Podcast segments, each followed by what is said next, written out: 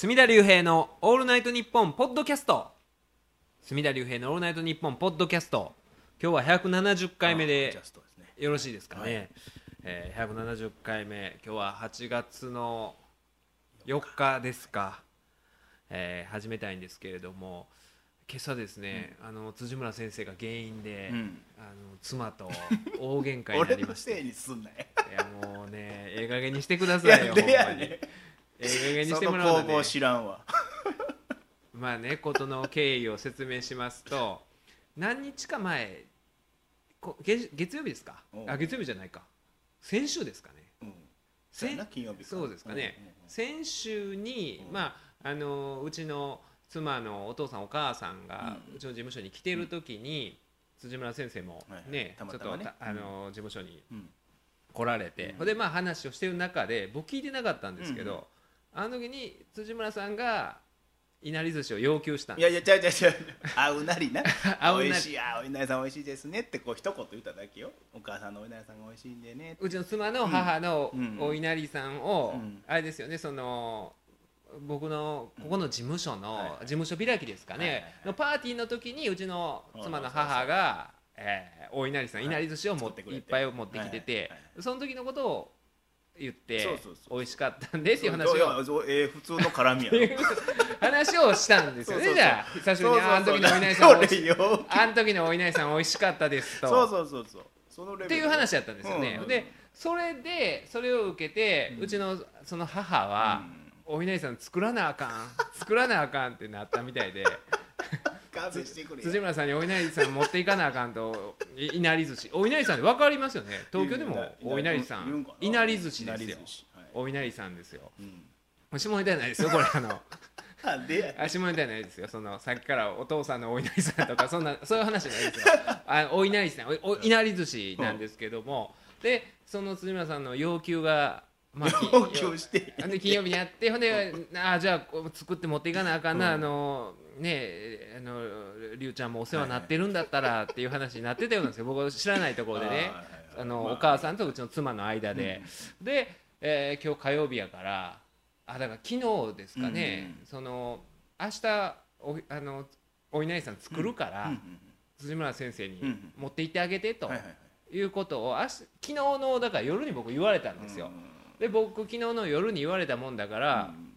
辻村さんにメールして、はいはい、あの明日のお昼事務所にいはりますかと、うん、それだったらいるんだったら、はいはい、あのも持っていきますんで、うん、お稲荷さん、うちの妻の母の、うん、お稲荷さん要求したんでしょといやいやいやそんなことは言っていやあの持っていきますんでっていう話を昨日メールしてね、そうそうでだあありがとう、あの楽しみにしてますっていうような形で返答もらって、うんうん、ほんで今日今朝ですよ、うん、起きたら、うん、お稲荷さん作ってへんいう話なんですよどういうことやとなるじゃないですか。僕としては言ったらね、あのお稲荷さん持っていくという話を聞いたんで、わざわざ明日の予定大丈夫ですかと、いないのに持っていったらね、あのジムの松田さん一人でそんなお稲荷さんいっぱいね食べるのも大変やから、だから、ね、わざわざも明日持っていきますんでってね、僕連絡をね、でその時間も確認して、何時までやったらいますからっていうので、あ分かりました、それまでに持っていきますとまで言ったのに、朝起きたらお稲荷さん作ってへんとええなんでってなるじゃないですか。なんでってなったら、いや昨日その辻村先生からの返答を確認がなかったやろと。いやそうでもね、僕としてはもう単なる作るという前提で持っていきますという報告メールをまあしといてくれという趣旨やと僕は思ってたんですよ。その辻村さんの返答があって、返答付きでそれを条件としてお作りお稲荷さんを作り出すというイメージはなかったわけですよ。お稲荷さん作ることはもう確定してると思ったのに、朝起きたらお稲荷さんお稲荷さんないと。でいやいや俺としてはだからまあろくねん先輩なわけやとろくねん先輩にお稲荷さん明日持っていきますんでって言うておいて、あのナイスっていうのをまた送るのがね お, あおかしいやないかとっていう話をしたわけですよ、朝からね。ちょっと待ってくれと、ええそんなシステムやったんと、え俺としてはもう作るから単にその時間を確認だけで、ほんで別に俺が言わへんかったっていうことは問題ないっていうことやから、ちゃんと伝えておいてくれな、お母さんにお稲荷さん作るようにみたいな話で、もうそれでもうお稲荷さん作る作らへんでもう大喧嘩になってほんまにもう胸痛いわ。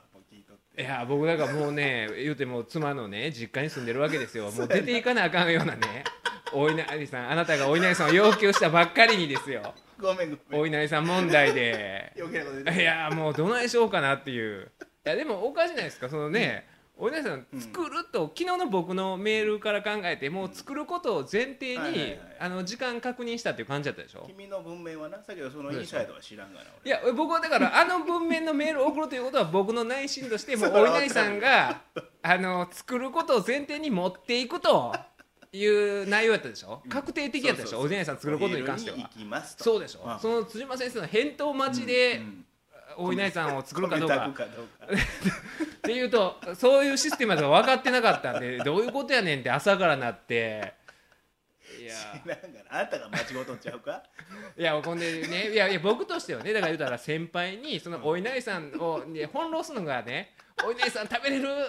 俺はもう お, お稲荷さんの口になってるわけじゃないですか。もう今朝ちょっと整えとった、ねうん、お稲荷さんの口になってたりとかあるいはお稲荷さん食べることを前提に今日お弁当いらんでとか、うん、昼の、ねうん、何食べるかっていうのも予定も変わってくるわけじゃないですか、うん、ほんで家出てお稲荷さんの口になってんのにいや我慢しようラゴみたいな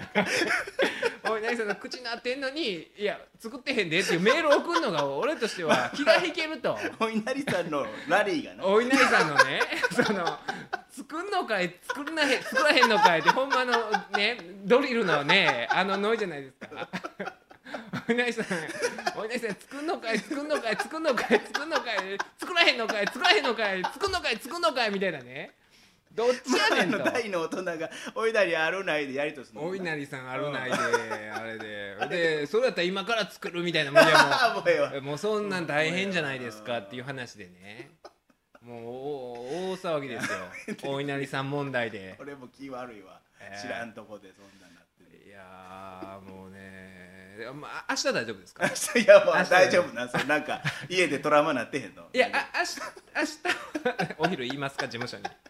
言ってるよ言いますあじゃあ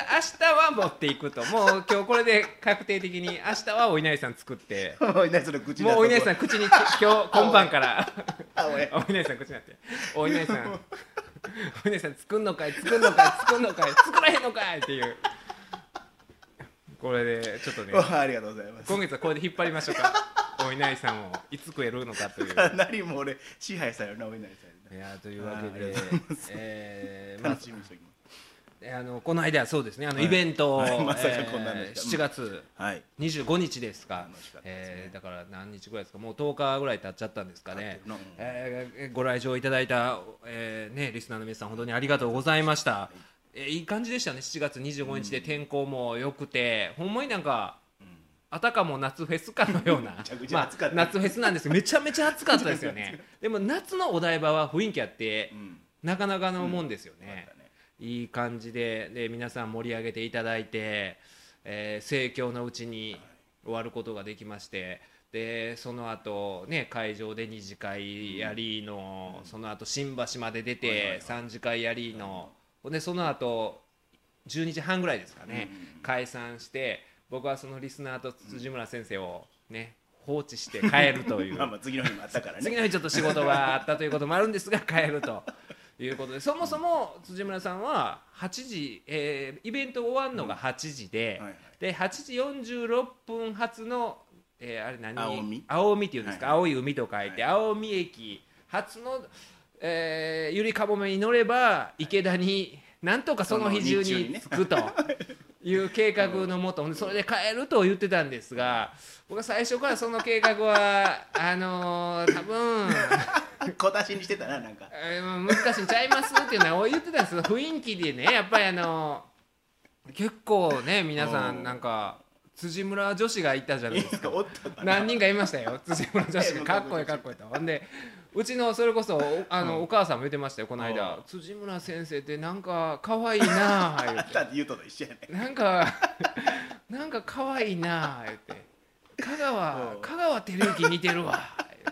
いやそれ言うたら喜ばはりますからそれ言うたら喜ばは嬉しいやつやなそれ言うたらもう香川照之の顔でお稲荷さんの口になりますからってどんな状態やねん言うてましたから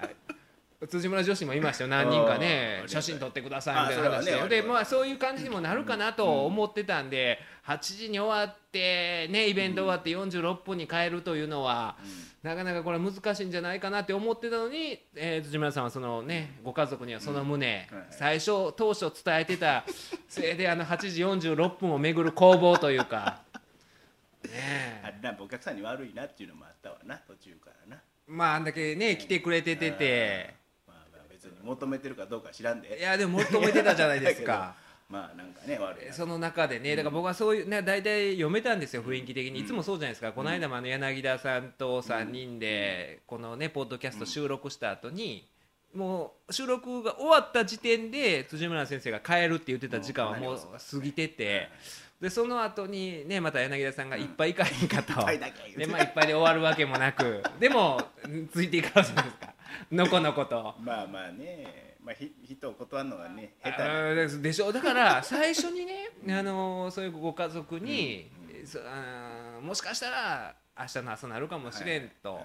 いう、はい、言うたら悪い方の悪い見通しを伝えておくことがねいつもいい見通しを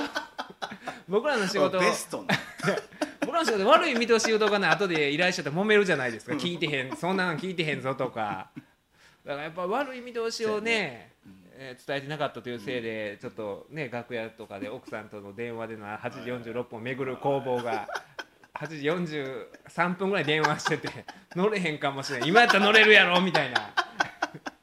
いや、奥さんが優しかったなほんでほんまにえ次の日大丈夫でした？朝帰ってであの、まあ、まあ冷たくはあったけど冷たくはあって、うんはい、そのね息子さんのなんですか夏祭りの、うんなあれが見つからんとかサムエが見つからんどこ、どこに隠したぐらいの勢いで、ね、電話かかってきたりとかっていうようなあのはちじよんじゅうろっぷんを巡る攻防をなんとか乗り越えてですね、いやいやいやでも皆さん夜遅までね残ってはったりしましたけど、うん、大丈夫だったんですかね、ちゃんと無事には、まあ、関東勢が多かった、ね、関東勢は帰れたんですかね、うんうん、朝帰ったね朝帰って、うん、それこそあのスピーディーワンダーとかもそうそうそう 朝, ま朝までいたでしょ、うん朝までね、彼からもねそのイベント感想メール来てましたけど、えー、スピーディーがねでスピーディーマスクド エーアイ T シャツ着てたでしょ赤白のね赤白のマスクド エーアイ T スピーディーでかなってましたね上半身がかなりのガッチリしてるでしょ、うんえー、かでかいでかいんですけど、うん、でねスピーディーだから全盲じゃないですか、うん、目が見えないわけで、うん、あのマスクド エーアイ T シャツをねどうやってチョイスしてるのかなっていう僕としては素朴な疑問があるんですけど、なんかあれですかね上から何、何着目というか決めてるのかあるいはその素材というか肌触りでこれは エーアイ T シャツやとかなんかそういう目印になるものをつけてるんですかね、まあ、誰かにこれってよあそういうチョイスしてくれるお友達がいたりするんですかね、これマスクド エーアイ T シャツどれやみたいなあれね、そのチョイス間違えたらほんまにフォーマルな席にマスクド エーアイ T シャツが着ていったらえらいことになりますからね、なんかスケスケですスケスケ の, その友達の結婚式とかにマスクド エーアイ T シャツとか着ていったらねものすごい失礼なことになりますから、一番失礼なことになりますから世の中で一番やってはいけないマナー違反になりますから、別にええやろ エスピーディー ワンダーもメール来て送ってくれてたりとか、あとまあ長文で結構皆さんねありがたいですね、あのまたびっくりマンチョさんもですね、はいはい、いつもイベントお越しいただいてでその上でものすごいこれちょっと長文すぎますねでもねこのびっくりマンチョさんは、うんね、でツイッターでもねいろいろつぶやいてくれてて、はいえー、隅田竜平のオールナイトニッポンポッドキャストスミロックフェスティバルにせんじゅうご真夏の過失に参加、気をてらわず力まず企画に頼らずいつものポッドキャストと変わらぬ平成のほのぼのさんスタイルの王道トーク、ポッドキャストの大阪収録が行われるのは大阪西天満味のある大正建築大江ビルジングの一角、隅田竜平の法律事務所の応接スペース、その空気感や佇まい雰囲気が相方 T 氏の姿とともに東京カルカルの壇上に一夜城のごとく出現こう次々とつぶやいてるんですよ過去大阪収録にゲストとして立ち会えたのは主に関西勢の選ばれしリスナーのみ、はしゃぐゲストリスナーの声を砂を噛むような思いで聞き続け羨んできた関東勢のリスナーは今回のイベントで大阪収録に立ち会う背徳感としびれるような興奮を満足できたはず。イベントから一晩を経て、今も目を閉じれば大江ビルジングの主演のおっさんが食ってるうまおいしそうなオムライスが目に浮かぶ。漬物嫌いの墨田先生が エーアイ の実家で出されて困惑したぬか漬けも目に浮かぶ。まぶたの母ならぬまぶたのオムライスであり、まぶたのぬか漬けだ。そんな日常のありふれたあんまり日常のありふれた光景じゃないと思うんですけど、そんな日常のありふれたたわいない光景に潜んでいる人生の真実、吉田秀和が、誰か分かんないんですけど僕はちょっと不勉強で、うん、吉田秀和がモーツァルト弦楽三重奏のためのディベルティメント計ごひゃくろくじゅうさんを表した言葉、遊戯のうちにある清潔さ、日常的なものの不滅化の象徴とはこういうことなのだ。墨田先生はそういうものをこれまでも無意識のうちに探してきたし、そしてこれからもポッドキャストを通じて探し続けていくのだと、しみじみにしみじみ考えにふけるわしなのであったと、まあ、考えすぎなわけですけれども、まあでもありがたいですよねほんまにこの、いやいや教えていただいてね、えー、大江ビルジングの風景まで浮かんだと、うん、全く知らんはずやねんけどね、この間ねあの大江ビルジングのねあの上の階にいらっしゃる方だと思うんですけども、うん、おじいちゃんでしたわ、はいはい、でもそのお客さんいう感じじゃなくて、もうなんか慣れた感じで入ってきてエレベーター乗っていかはったんで、はいはい、まあそのここのビルのテナントのどなたかかと思うんですけど、はい、おじいちゃんなんですけど、はい、その人がね、でも先週の金曜日ですかね、はいはい、あのこうジーパンを履いてて、はい、このお尻のポケットに週刊誌を突っ込んではるわけですよ、はい、読んでた週刊誌を突っ込んでると思うんですけど、はいはい、週刊誌って普通あのなんでしょうね、このまあ表紙の方でくるっと巻き方ね、巻き方巻くもんやと思うんですけど、もうね今読んでるページでもうこうくるっとやっとるわけですよくるっとやっとるんですけど、それがもうだから見えてるんですよ、お尻に挟んでて、どこ読んでるのかが分かるんですけど、それが外側に来てる、外側に来てるわけですよ、その今読んでる部分が。それが週刊文春の三浦淳の人生エロエロやったんですよ人生エロエロをね、僕もう興奮してあのー、ちょっとね肖像権し、まあ、まあ後ろやから顔もわからない、いいかなと思ってかなり拙者して撮ろうとしたんですけど、はっきり撮れなかったんですけど、後ろに人生エロエロってはっきりこうねじいさんがここの大江ビルジングのええ年してええ年していやせめてね週刊文春でも他のページあるじゃないですか、うん、なんや原色美女図鑑とかそういうまだそうなんとかで分かるんですけど、他の阿川沢子のねページとか対談のページとかで分かるんですけど、三浦淳の人生エロエロっていうねもうそれが文字が文字が人生エロエロって、うわすごいなと思って、もう必死で近づいていってお尻にしがみつく勢いで僕あの写メ撮ってたんですけど、なかなかちゃんと撮れなくて、なかなかないですよ。僕もたまに電車の中で朝日芸能読んだりしますけど、いつも送ってくださるんですよ、うん、朝日芸能のねあのえー、っとあの人何ちゅう名前やったっけ、みそのさんですよ、ごめんなさい、みそのさんっていうね編集者の方があのちょっとお友達でいつも送っていただくんですけども、それでもね僕朝日芸能でも読んでええのは、まあ言うても電車の中だとまあ井筒監督のページであるとか、そういう普通のエロ系じゃないページしか読まないじゃないですか。それでも朝日読む危険なんですよちょっとでも開ける瞬間そんな変なねあの隣の家のみだら妻とかがねあの出たらどうでしょうっていうのがあるんですけれども、もうだから言ったら隣の家のみだら妻をこう外に向けてお尻にみだら妻って入れるようなもんで、みだら妻がなかなかねあの味わい深いのが多いんですよ、その朝芸能がほんまにもうね何とも言えんで、そういうのでなんかなんていうんですかね、プロの人で女優でねあのビデオとか出てる人がまあアルバイトでやってるかと思うじゃないですか、はい、どうもそうじゃないみたいで、うん、変なリアリティあるんですよ、うん、クオリティが低くてリアリティが返ってあるっていうことあるじゃないですか。でそのクオリティ低いと人は言うその低さが返ってそういう僕ら好きな人間にとってはクオリティが高いんですよ、そのページはもう気のままの気のままもうほんまにこれおばはんやんっていうほんまの俺もその記事がなんか分からんから想像もできない。隣の家のみんなほんまにほんまのおばはんがね、うん、普通のおばはんが出てくるんですよ、うん、ほんまに何にすんの。いやだからヌードになってるんですよ、隣の家のみだら妻ですからででもこれはえなもたさん、みそのさんにメールしてね、うんはいはい、今回はなかなかなもんでしたなって言って送ったら先生お目が高いみたいなそういうやり取りをしてるみそのさんなんですけれども、いやほんま人生いろいろ深ってなかなかのおじいちゃんがいたわけですけど、そういうね大江ビルジングなんですが、えーまあ、そういう日常のありふれたたわいない風景に潜んでいる人生の真実と、うん、これはでも僕もほんまにね、あの無意識のうちにそういうことに興味を寄せられる人間なんで、うんうん、あのおっしゃる通りかなとは思うんですが、えー、なかなかこういうね感想メールつぶやいていただいて、このびっくりマンチョさんも朝までいらっしゃったっていうことですよね、ありがたいです。研究会をなんかメモってはったもん、僕の言ったこととかを。えその三次会の様相ですか？そうそうそう、いやとかそのここの収録でわからないこと、はい、僕がどんな形で望んでるかとかちょっと喋ったら、要するになんか電気作家じゃないけどあこれこれメモるぐらいこういうことを言ったこともない オーエービーエル のことを書いとるわけですよ。あだからもしかしたらこのポッドキャストを聞きながら、うん、びっくりマンチョさんは、うん、そのメモまで取ってる、そうメモ取ってるのよ、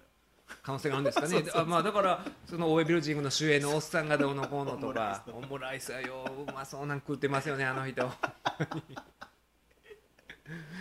ほんであの人ね、ようテレビも見てるじゃないですか。ようテレビようテレビも見てて、うん、でどうも僕があの読売テレビの夕方の番組、うん、テントが出る時に、はいはいはい、もう見てるみたいなんですよ、はいはいはい、で見てて、で僕読売終わったらすぐこっち戻ってくるんですよ、はいはいはい、で言うたらさっきまで出てた人がパッて帰ってきたらめっちゃ混乱しちゃうんですよ、うん、毎回パニックに陥って、もう分かるじゃないですかブラウンカンカンでうわーみたいなさっきまでいや出てたのにみたいなね、オムライス食いながらなんかキョロキョロしちゃうんですよテレビとその僕を。分かるじゃないですか、僕なんもう、もうあのいっかいの隅田さんやいうのは分かってるはずやのに、もう、もう、もう分かっとるかなっていう毎回おーっつってやらはるわけなんですけれども、えーまあ、こういうね感想メールであったりとか、あと結構皆さんからね熱いお便りいただいておりまして、これ読むとありがたいですよね。いやね、わざわざねイベント来てくれるだけでもありがたいのに、だってお台場まで結構他府県から、ね、うん、東北の人とかも秋田の人もいて、うん、お手紙もいただいたりとか、はい、あるいは岩手とかも、うん、長野も、長野も、うん、四国、四国も、うんね、四国の人にね、あの多田さんね、うん、四国からお越しいただいてるのに、うん、ある犯罪者に似てるとかねそんなことしか言わないじゃないですか悪いなと飛行機乗ってねわざあいちにちかけて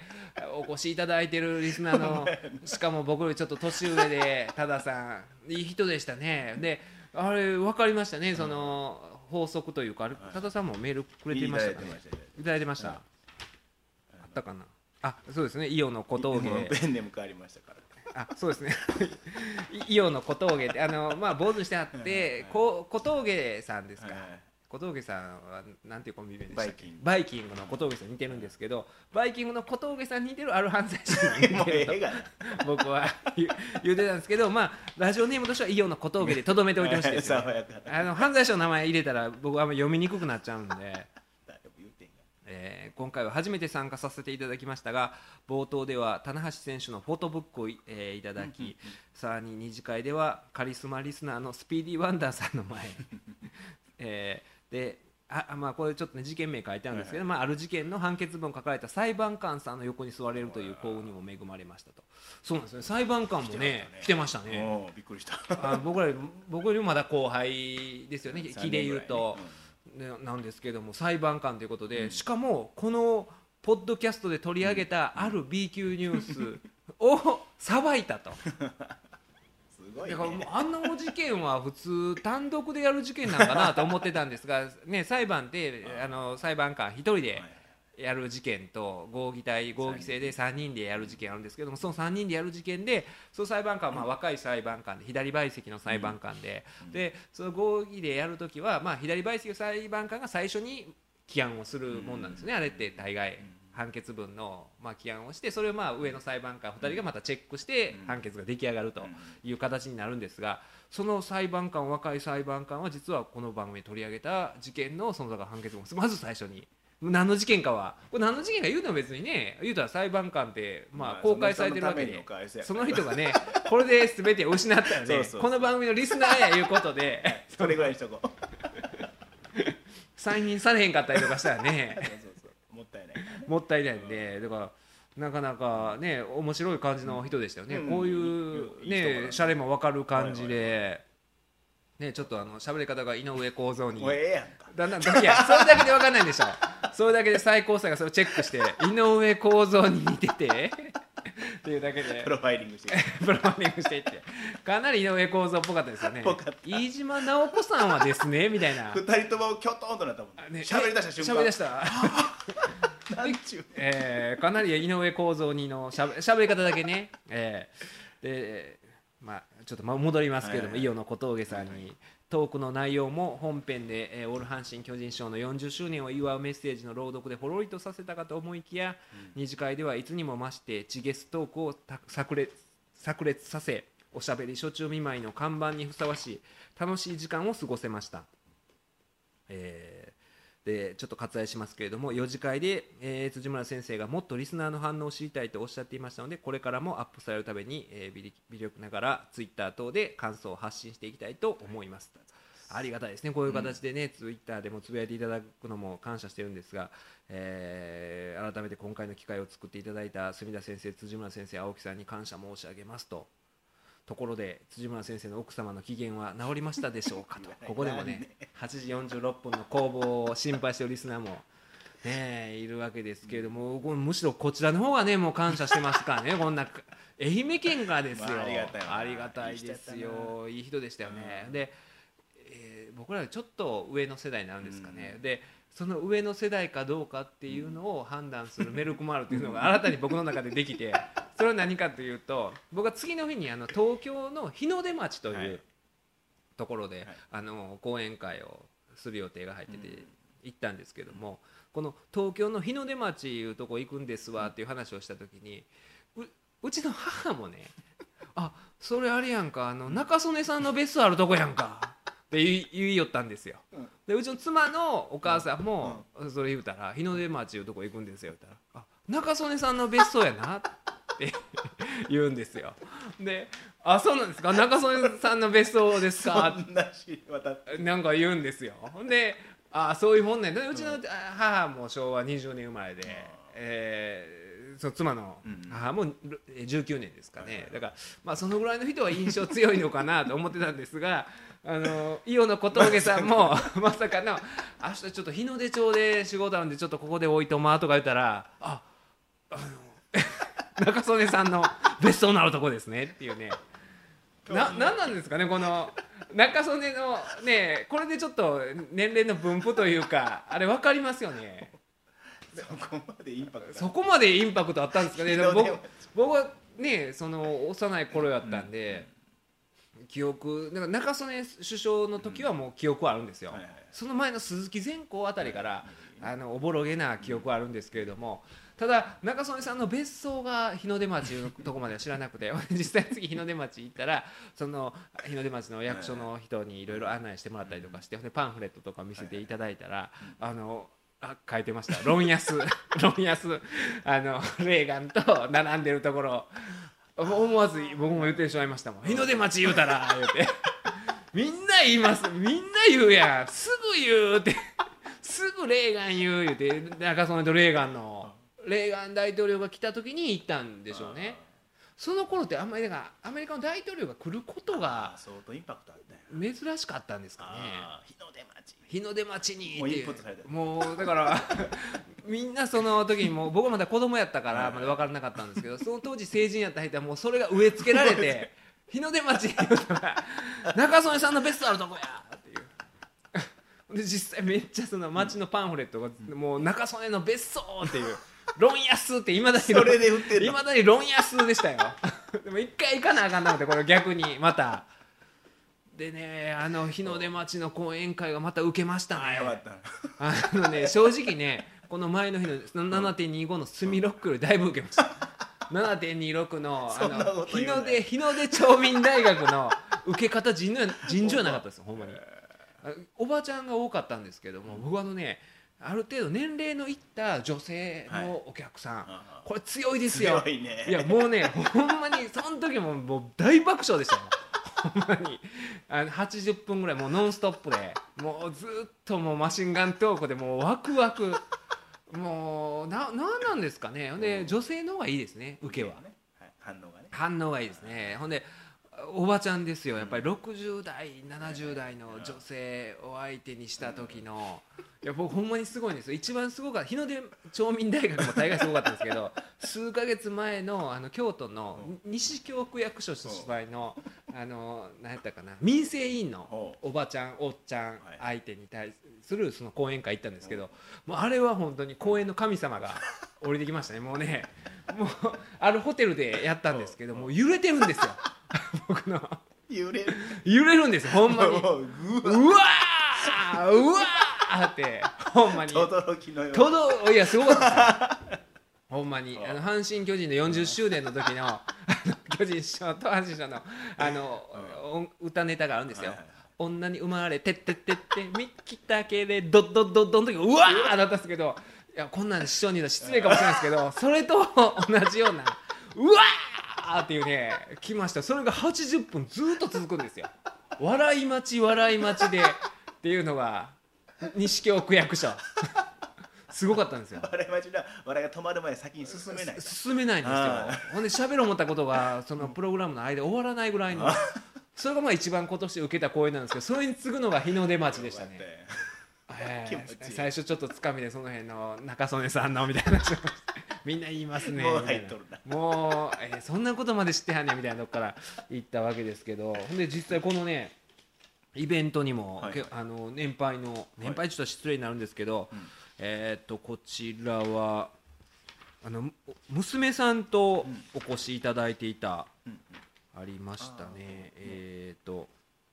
千葉県ペンネームポーさんさんじゅっさい女性なんですが、住田さんこんにちは。しちがつにじゅうごにちのイベント親子で参加したものです、えー、メール読んでいただいてありがとうございます。とてもテンション上がりました。これあのイベント中メールを読んだんですけれども、にじかんはあっという間で楽しい時間を過ごさせていただきました。最後に母が握手してもらい、今日は手を洗わないで寝るわと言っていました母はいつも住田さんのことをりゅうちゃんりゅうちゃんと呼んでいますまた東京でイベントあるときは参加させていただきます。これからもポッドキャスト配信楽しみにしていますと。疲れとるな。疲れてますねやっぱりねあのいや日の出町の町民大学に来てほしかったですねお母さんにねろくじゅっさいぐらいですよねきっと。だからお母さんがそうですよね、さ娘さんがさんじゅっさいでということで、親子でこのポッドキャスト聞いてるっていうのはすごいね、いい親子関係ですよね。タブーないですよねだってテレンス・リーがどうのこうのとかしてるわけでしょ。かなり下世話な下世話なねテレンス・リーのな、もう僕本人が忘れてますもんな、うん、何, 何君でしたっけ、えー、アスカ君アスカ君アスカ君、ね、アスカ君がねあのあそのことも書いてくれてた人いましたよねイベントで、えー、これねイベントでも読んだんですけれども、うんうん、あのーこの間イベントは来てなかったんですかね。イベントは主人の頭皮の調子が悪く欠席となりましたこの方は、ね、よんじゅうはっさいの女性リスナーですよ。よんじゅうはっさいの女性リスナーからのメールで、えー、埼玉県在住滋賀県出身の大見舞子さんなんですけれども、この人が、えー、土曜日だから先週土曜日しちがつに言ってはるんでいつのことですかね、しちがつの上旬かもしれないんですけれども、うん、私はえー、東京カルチャーカルチャーで行われた エーブイ 男優シミケンと能町みね子が語るクイズの奥義というイベントに参加しました、うん、そのイベントはスカパーのバズーカという番組の地下クイズ王選手権に関する企画で、イベント後半では参加者が地下クイズを出すコーナーがありました。私は住田先生も以前取り上げていた四国万能町でのふたつの事件や大正大学の事件、あの先生が裸になっちゃってで付き合ってた女子大生が突き上げられて裸になって生まれたまんまの体であのえ学内にいたというえその事件のことをクイズを作って提出しました。その中の一つが問題としてこのイベントの中で選ばれたらしいんですけれども、その問題というのが元傭兵テレンス・リーが君だけをプロデュースするよと女子大生に性的関係を迫り信用させるために合わせた芸能人は誰えー、プロジェクターに映った瞬間会場内がドッと沸きました元傭兵テレンス・リーというだけで地下クイズの宝庫です。私は自分が作ったクイズが選ばれた興奮で失神寸前。クイズ界では有名な女性の方が答えてくださり、答えがポカスカじゃんえー、能町さんを絶句させることができました。数人の方にいいクイズですでしたよと褒められましたと。この人もなかなか隅田先生安心してください、地下なら受けますと。これよんじゅうはっさいの女性ですよ。この人もなかなかの好きもんだよね。なかなかの好きもんですな。これこういうイベント行ってしかもこんな問題を出して言ってる言葉が分からへん。元傭兵テレンス・リーがこれね、あの飛鳥君にねこういうふうなことを言ってプロデュースするよと遠回りやいう話したと思うんですよ。ほんま一番ねあの傭兵に一番好きだと、えー、僕そうなんですよ。このなんか人の何とも言えんねなんでそうなるのっていうのがね僕一番好きな人のポイントなんですよ。音楽界で ね, ねそういうミュージシャンとして生きていきたいのになんで傭兵に弟子入りするんやと遠回りが過ぎるやろとおかしいやろと。マルシアも猪俣公章先生に弟子入りしたのはあれはあの演歌の先生やから、あれ作曲家ですかね、作詞作曲ですかね、猪俣公章先生はだから演歌歌手になりたいから弟子入りするわけじゃないですか。マルシアは、うん、マルシアはその傭兵になるために猪俣公章先生に弟子入りしたわけじゃないじゃないですか。逆のね逆のそのパターン、ね、そのパターンねでもこの飛鳥君がやったことはそうなんですよ。猪俣公章に心の中では傭兵になってやるって言って、ね、遠回りやっていうねそういうおかしいと、ね、いう話をしたと思うんですよ。これが選ばれたと、うん、でポカスカジャンに失礼やいう話だと思うんですよ。ポカスカジャンとあとケイ・グラントさんね ディージェー のケイ・グラント程度でしたとポカスカジャンとしか会えませんでしたというのをクイズで出してくれたと。でこういう話しかしてないポッドキャストをねお母さん親子でですよ聞いてるっていうのはもういいですね本当に。で言えへんことって何もないんじゃないですか。で山田区がどうのこうのとかねいう話ばっかりしてるわけじゃないですか。山田区の親子どんぶりがどうしたこうしたっていうのを親子で微笑ましく思ってくれるわけでしょ。それもこれもある意味の親子どんぶりですよね。山田区以上のある意味山田区超えというか親子行ってますから私これね、えー、でこのテレンス・リーのね、えー、このクイズの元になったネタっていうのはもともとフライデーだったんですけれども、うん、そのフライデーの坂上さん私のまあお友達も、ね、イベントにも来てくれてて、うんえー、来てくれておりましてその上でまたメールまで、えー、っとありましたよ。こちらですね。墨田先生こんにちは。先日のスミロックフェス本当に楽しませていただきました。今回でこのポッドキャストのライブを観戦、えー、観覧させていただくのはよんかいめとなりましたが過去のさんかいはゲストや仕掛けが、えー、目白押しだった一方今回はほぼ先生と辻村さんのトーク一本勝負。しかしそれで物足りないと感じることはなくむしろ大満足でストンピングとラリアットとサソリ固めだけでも十分試合を成立させてしまう長州力のような存在感と力強さを証明するライブとなったのではないかと思います。えー、毎回驚かされるのはライブに来られる方々の墨田先生への愛と熱気です。じっと静かに先生の一挙手一投足を見つめ時にリスナーを突き放すようなプロレスの話題や演芸の話を始めてもそれに不快感を示すことは一切なくむしろ必死に食らいついていこうという真剣さ。私もこのラジオのリスナーでよかったと心地よい一体感を覚えました。仕事柄トークライブをはじめいろんなイベントに参加したり見学したりはしていますがこれほどの一体感を感じるイベントはこのスミロックを置いて他にありません。あえて挙げるならガクトのファン感謝デーイベントか長与千草のバースデーライブかっこ参加費にまんえんぐらいでしょうとなんと比べい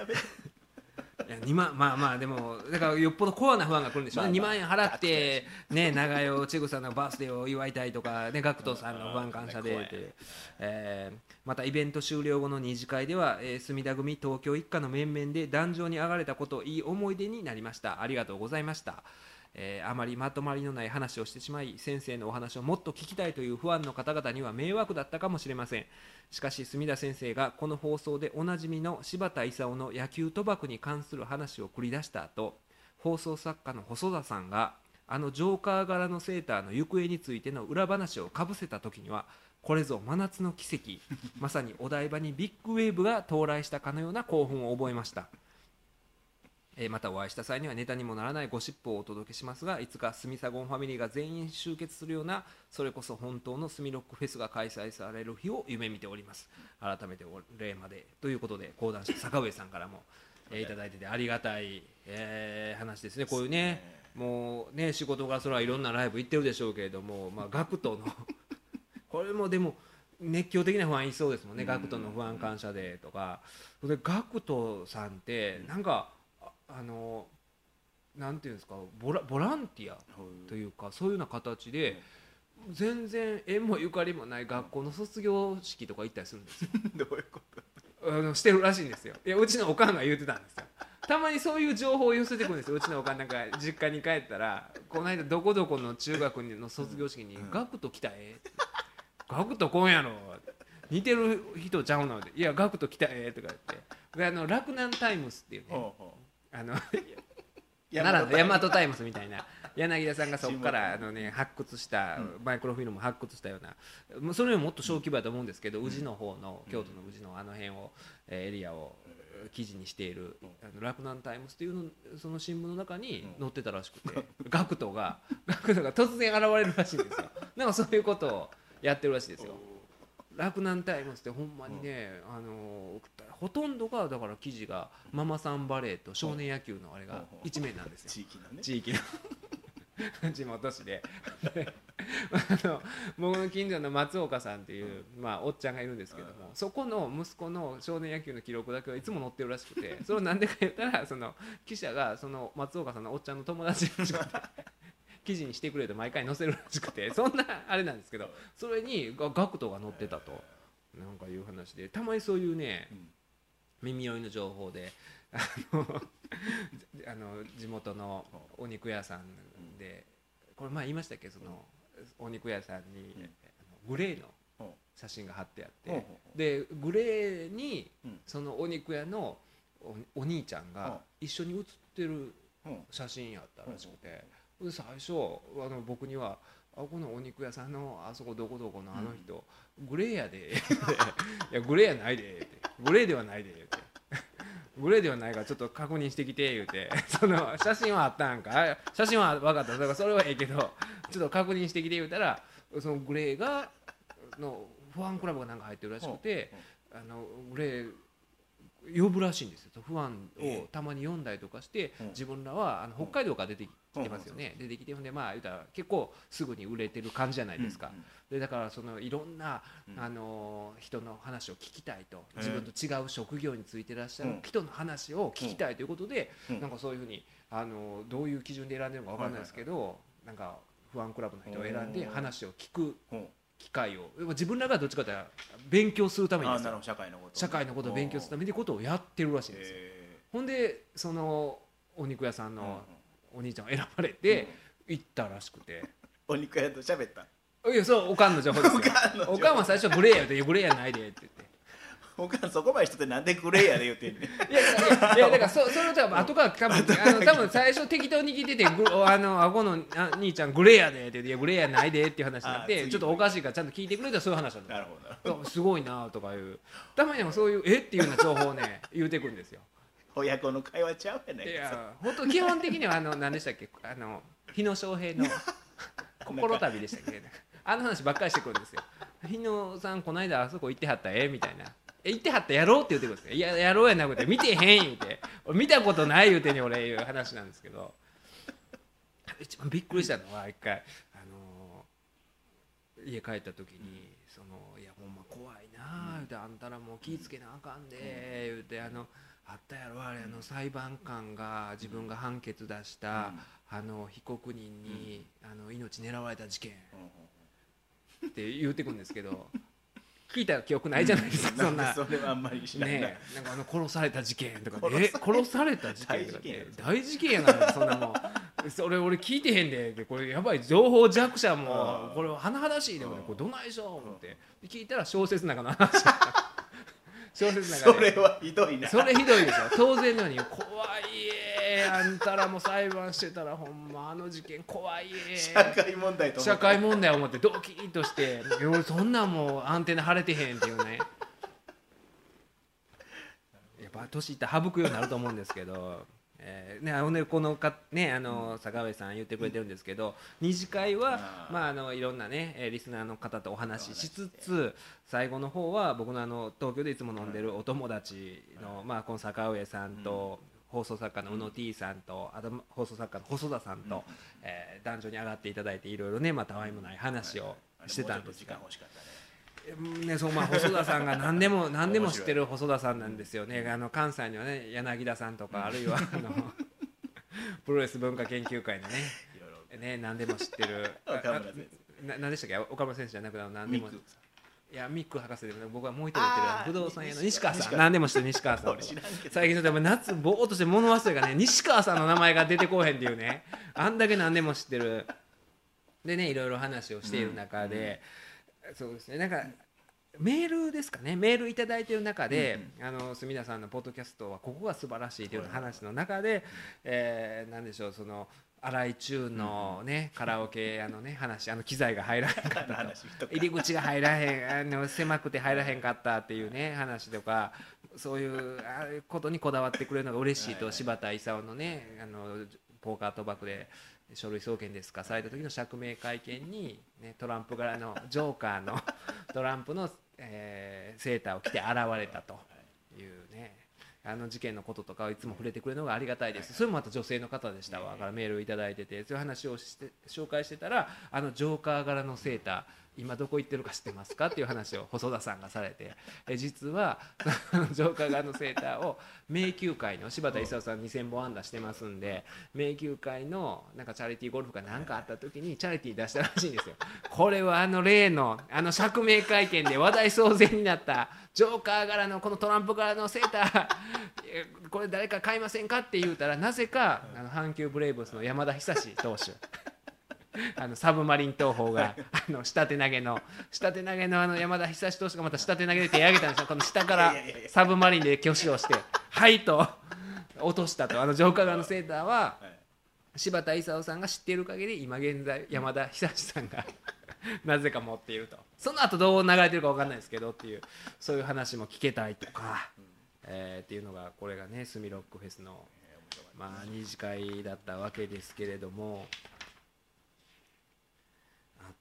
そうですね、あのふんどしフリルさん、ね、この今までメールいただいてない人、いただいてない方の紹介したいと思うんですけれども、えー、ふんどしフリルさんはですね、えー、先日のにじゅうごにちスミロックフェスに参加いたしました。隅田さんのイベントは初めてでしたので様子が分からずチケット購入も迷いましたが、うん、思い切って行ってよかったです。狼少年時代の隅田さんも確認できましたし、どうでもいい森重裁判の結末も知ることができましたえー、じゃんけんぽんの笠谷さんが女性に、えー、女性ふたりに後ろと前から刺されたというエピソードをお話しされた際、辻村さんが黒ひげ危機一髪とつぶやかれたのが印象的でした。打ち上げのシステムが分かっておらず現金を持ち合わせていなかったので泣く泣く帰りましたが、機会があれば次回は打ち上げ花火に打ち上げにも参加した、えー、参加してみたいですと。にじゅうごにちは隅田川の花火大会、フジテレビのにじゅうななじかんテレビと近隣で大きなイベントがあったので、浴衣姿の人も多く、レインボーブリッジを横目に自転車で家路に向かいつつ、中産チャラーズと武蔵丸若菜ちゃんのことを思い出しましたえー、という感じで感想もいただいてる、えー、よう聞いていただいてますよね、この辺のイベントのことね、ちゃんと。えー、でもこれ面白いというポイントも違って面白いですね、うん、このふんどしフリルさんはじゃんけんぽんの笠谷さんがえ女性にね、えー、ふたりに後ろと前から支えたというエピソードがあるんですけれども、これ松竹芸人の人なんですよ、もう辞められてるらしいんですけれどもでその時に辻村先生が黒ひげ危機一髪と、えー、つぶやいて僕がポンと飛び出したという一幕があったんですがあこれはあのイベントでしか言ってないかもしれないですが、あの、ね、いつもイベントだったら言うた言いたくなる話なんですよねこのじゃんけんぽんの笠谷さん、ね、いい話なんですよ。もう引退されてるんですけれども、えー、もうだからいくつもう結構年いってはるらしいんですよ。で昔芸人をされた時にその、ねえー、女性と二股を女性ふたりに二股かけた時期があったらしくて、で、まあ、本命の人にあんたもういい加減にあの浮気相手と別れてと、えー、迫られまして、で笠谷さんは分かったとほな別れ話してくるということを言うてきて、その、まあえー、浮気相手のところに家まで行ってマンションも訪ねてですね、すまんちょっと別れてくれへんかという話を説得しに行ったんですが、なかなかその女性も納得、えー、してくれず、いちじかんにじかんと時間は過ぎ、ようやくもう別れるぞと言うて、ほな別れるからなって言うて、もうその部屋を去ろうとして背中を向けてドアに向かおうとした瞬間、その浮気相手から後ろから刃物でぐさっと刺されて刺されたやられたと思って、はい、えー、残った力を振り絞ってドアを開けて外に出たら、なんと実はその本命の彼女が後をつけてきてて、ちゃんと別れ話するのかということを確認するために、そのね浮気相手の女性のところまで後つけてきてて、でそのドアの前で実は待ってたらしくて、でもいちじかん待っても出てこない、にじかん待っても出てこない、これはまた何かしとるでと思って、もう怒りが頂点に達した時に、その部屋からふらふらと出てきた笠谷さんがいて、その笠谷さんを見て前から刃物でぐさっと刺したと。いや笑ったらあかんねん、笑ったらダメですこれはあの笑ったらダメなことなんですけどっていう事件があったと。前から後ろからと刺されて、いや待ってくれと、後ろ刺さったねと、畑中陽子ね、後ろから前から前から後ろからというような事件があったとね。ほんまにね、黒ひげ危機一髪でなんやかとポンと飛び出るんやないかという。でも今はそのもう芸人を辞められてるらしくて、しかももうろくじゅうを過ぎてたらしいんですけれども、その辞めた理由というのが、若手芸人のようにやりたいことが見つかったということで、あの陶芸をやりたいと言い出したらしいんですけれども、で陶芸をやってる様子もなく芸人辞めて数ヶ月後に串カツ屋を始めたと。ね、女性ふたりから刺された人が今は串を刺しているといういい話なんですけれども、オチが波のように来るね、波のように来るいい話を。いつもこれちょっとね、なんかお台場でお酒入ったしたくなる話で、あとはねこのイベントの時は宮長美さんの万引き G メン長美さんというこれまた面白い素敵な話をね、えー、したんですけれどもそういうような形でオチを言われてんのにトライするからすごいね。ああ、これもう言うてますもんね言うた上で言うた上で言うた上で言いたくなるんですよねじゃんけんぽんの春日さんっていうのがで、陶芸やる言うてやめたにもかかわらず、うん、ほんまに全くあのなんでしょう、そのお皿もね凝ってる様子がないらしいですよ。その串カツや全く凝ってる様子もなく、プラスチックのね安い小皿になんかあの串を置いて出してくるらしくて、陶芸やりたかったらちゃうんかとさんにん入ったらいっぱいになる店らしいですよどんな店やねんとほんまにっていう話をね、うん、じゃんけんぽんの面白いね笠谷さんの。他の人はねまた違うのもが、この部分がとかね、うんえー、で結構ねあのリスナーの人とお話してると、うん、あの B 級ニュースの話が好きですいう人結構何かいましたね。もっとまた最近あんまりしてないにしてくださいと、うんうんうん、あのぜひあのしたいんですが、うん、なかなか最近ねあの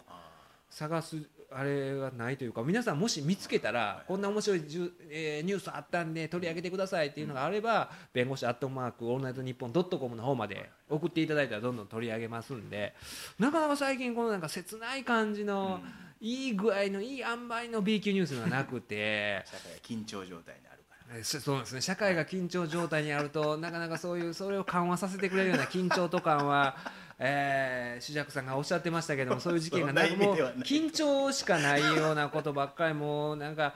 もうね、そういう意味であれですかね、なにわのエリカ様ですか、上西議員がなんか写真集出すんでしょ、あれだから緊張と緩和でこの緊張した今の世の中をお前はでも緊張しとかなあかん、そうなんですよ、お前は緊張せなあかん人がね安保法制でこんだけいろいろ言われてる中でなんか写真集セクシー写真集を出すとやめろと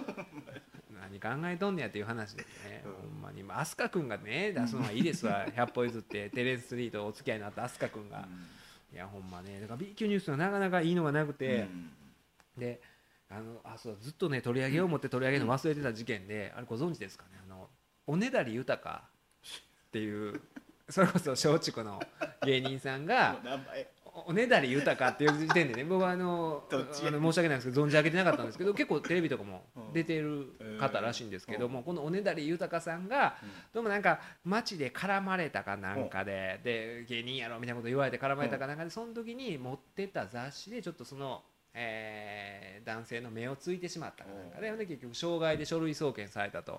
いう事件があって、ほんでね、それを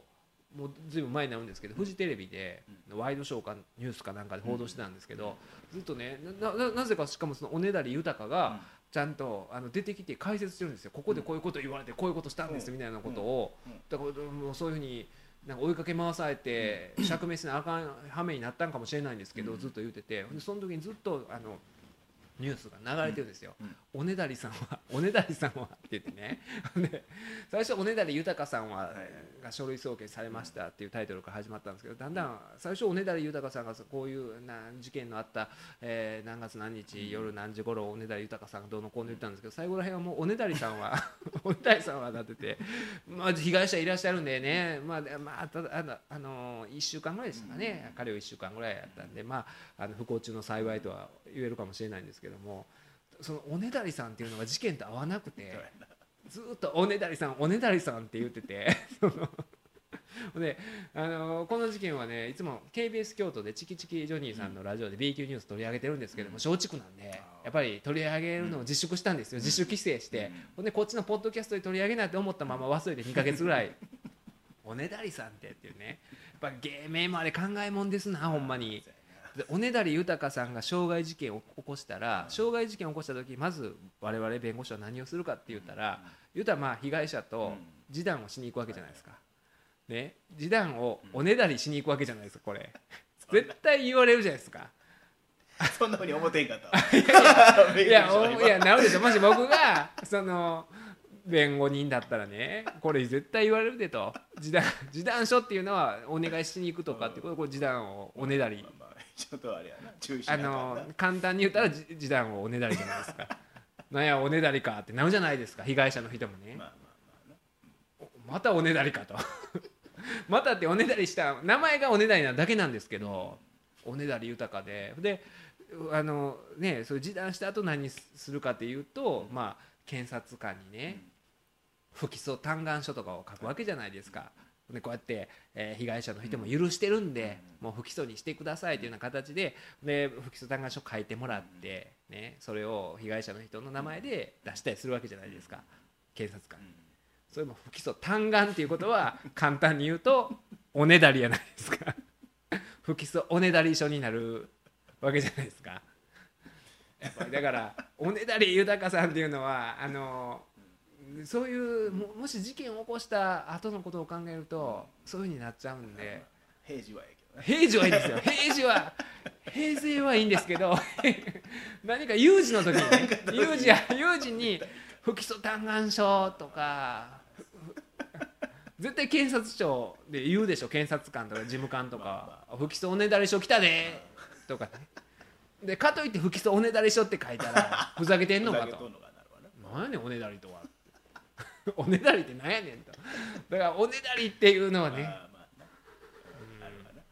なかなか難しい名前としてはね、えー、巨人師匠の個人事務所の有限会社コケコッコーがね、あの領収書もらうとききつかったんと一緒で、宛名ね、宛名なんですかってコケコッコー言うたら、何言うてんの兄ちゃん、何言うてんのあんた、だからコケコッコーだから何言うてんのっていうのをずっと毎日やってたんでそれと同じように事件を起こした時、傷害事件を起こした時のことを考えると、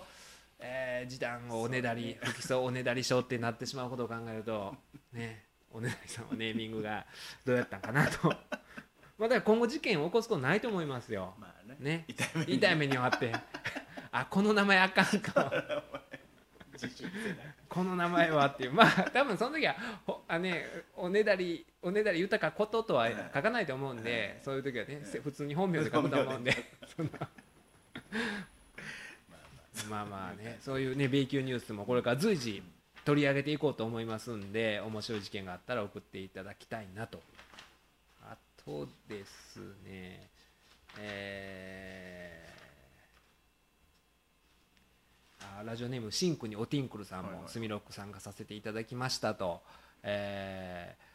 最近私は仕事をしているか勉強をしているかの生活をしていたので、先生のスミロックはとても良い息抜きになりました、ありがとうございました。個人的にはメダカ師匠が胴毛顔で舞台袖まで運ばれた後にキリッとしたにまいめの顔になり、え一仕事終わった感を出すくだりが一番面白かったその同型顔というんですかねあのそうなんですよ、これよんじゅっしゅうねんの阪神・巨人の記念公演の時に僕舞台袖で弟子をしてたんですけれども、メダカ師匠もその新喜劇もあったんですけど、新喜劇パートで、まあ、いつものあのチンピラの親分役で出てきて、えー、もうねめちゃくちゃにやられるわけですよ、やり込められるわけですよ、いつものメダカ師匠のパターンですよ。でその時に最後ほんまにゴミ箱に捨てられてメダカ師匠がゴミ箱に捨てられてもう舞台袖に運ばれてきたんですけど、その時にその同型の顔をしてね、もう何ともええ何ともええ顔をしてもう同型の顔をしてもう大爆笑ですよ。もうじゅうわり打者なんでメダカ師匠舞台だったら全部受けるんで、最終的にゴミ箱捨てられて同型の顔をして大笑いで舞台開けてきた瞬間、そのゴミ箱からすくっと立ち上がって完全に一仕事やり終えた後のもうかっこよかった、さーっともう帰っていったんですよ。神箱入った隅田君ほななあんなかっこいいね、ほんまに切り替えてある、切り替えがすごいです。その舞台袖で見てる時の顔もかっこよかったし、あそれこそあのあの人ですよ、さっきの、えー、乳首ドリルの人らも出てはったんで、はいはい、それをすごいもうほんまに厳しい眼差しで見てはったんですよその今日の客はどんな感じやみたいな形で見てた上でバッと出ていったらもう大爆笑 で, で帰ってきたらまたスッというかっこいいなと、久しぶりにその、ね、弟子をしてその舞台袖のあの芸人さんかっこいいんですよ、出ていく瞬間の入っていくところと、あの阪神・巨人も本当かっこよかったですね。あのセンター前から向かってパッて走っていくのを見た瞬間にもうにじゅうねんまえのことがパッと本当に思い出してきてっていう、いやーやっぱり皆さんすごいなと、プロはすごいなと、え感じた夜の話もさせていただいたスミロックやったというわけでして、あのスミロックの中身の話はねなかなかえちょっとねえお越しいただいたお客様のね心にあの取っていただいてと思うんですけれども、と言いつつポロリポロリと、えー、あの平常のこのポッドキャストの収録の中でしていくかなと。前回もそうやったんですよ。結構イベントでした話を後からあの三浦淳さんの文化祭に呼ぼうとしたあの辺のいろいろな、最終的になぜか松岡修造と岡ちゃんが来たという話とかを あのあれは最初イベントでして、えー、で結局またしてましたんで、またどっかでポロリポロリと言っていくとは思うんですが、えー、そういう形であのご来場いただいた皆さん本当にありがとうございました、えー、それでまたね、はい、イベント告知になっちゃうんですけれども、はい、くがつにじゅうろくにちの土曜日に現代漫才論かっこ祭り明石家さんまヒストリー外伝ということで、こちらのイベントをですね、えー、きゅうてんにろく オープンがじゅうはちじでスタートがじゅうくじということで、あロフトプラスワン、今度は新宿のロフトプラスワンに逆上陸すると、うんいうことで M 角 ブイエス 柳田東京進出と、これはこれ全国巡業していきますよM 角柳田で新日本プロレス ジーワン クライマックス場合に全国をどこまで回れるのかということをやっていこうかなと、果たして東京で受け入れられるのかと、いろいろ不安もあるんですけれども、こういうイベントもあったりとか、もしかしたらもうこの配信には間に合わないと思うんですがはちがつなのか間に合わなかったらすみません、え重曹のシアターセブンというところで影山教授と隅田弁護士というイベントをじゅうくじはんスタートでやりますんで、こちらの方ももうじゅういっかいもやってるおなじみのイベントですんで、お越しいただけたら幸いかなと、配信時終わってたら申し訳ございませんということでひゃくななじゅっかいめですね、えこれからもねあのーあくまでこっちが本ちゃんというか、はい、こっちをね定期的にちゃんと配信してそれを守りたいんですけれども、やっぱイベントが入るとその準備等いろいろあったりとかで、あのねこのお越しいただいたイベントに来てくれたお客さんのもっと向こう側にこのポッドキャストを聞いてくれてる人が何万人もいるはずですよ何万人いるんかな何万人だなんであんなあのひゃくにんも来へんのかなとも思うんですけれどもまあ聞いてくれてるわけですから、その人たちに向けての配信がね本来ね定期的にやることが我々のすべきことやということが、改めて今度イベントをやることによってこのねモチベーション上がりましたんで、この夏暑い日をね皆さんもうほんまに暑いですもんねこれいやいやいやいやほんままあ気をつけてほしいないやちょっと今年の夏異常ですよほんまにほんまにちょっとやばいんでね、あの熱中症と気をつけていただいて、でいろいろね世間ではいろんなことが起こっていますけれどもね、えー、なんとかね、ままあ平和に過ごしたいもんですなということで、えー、ひゃくななじゅっかいめ終わります。ありがとうございました。はい。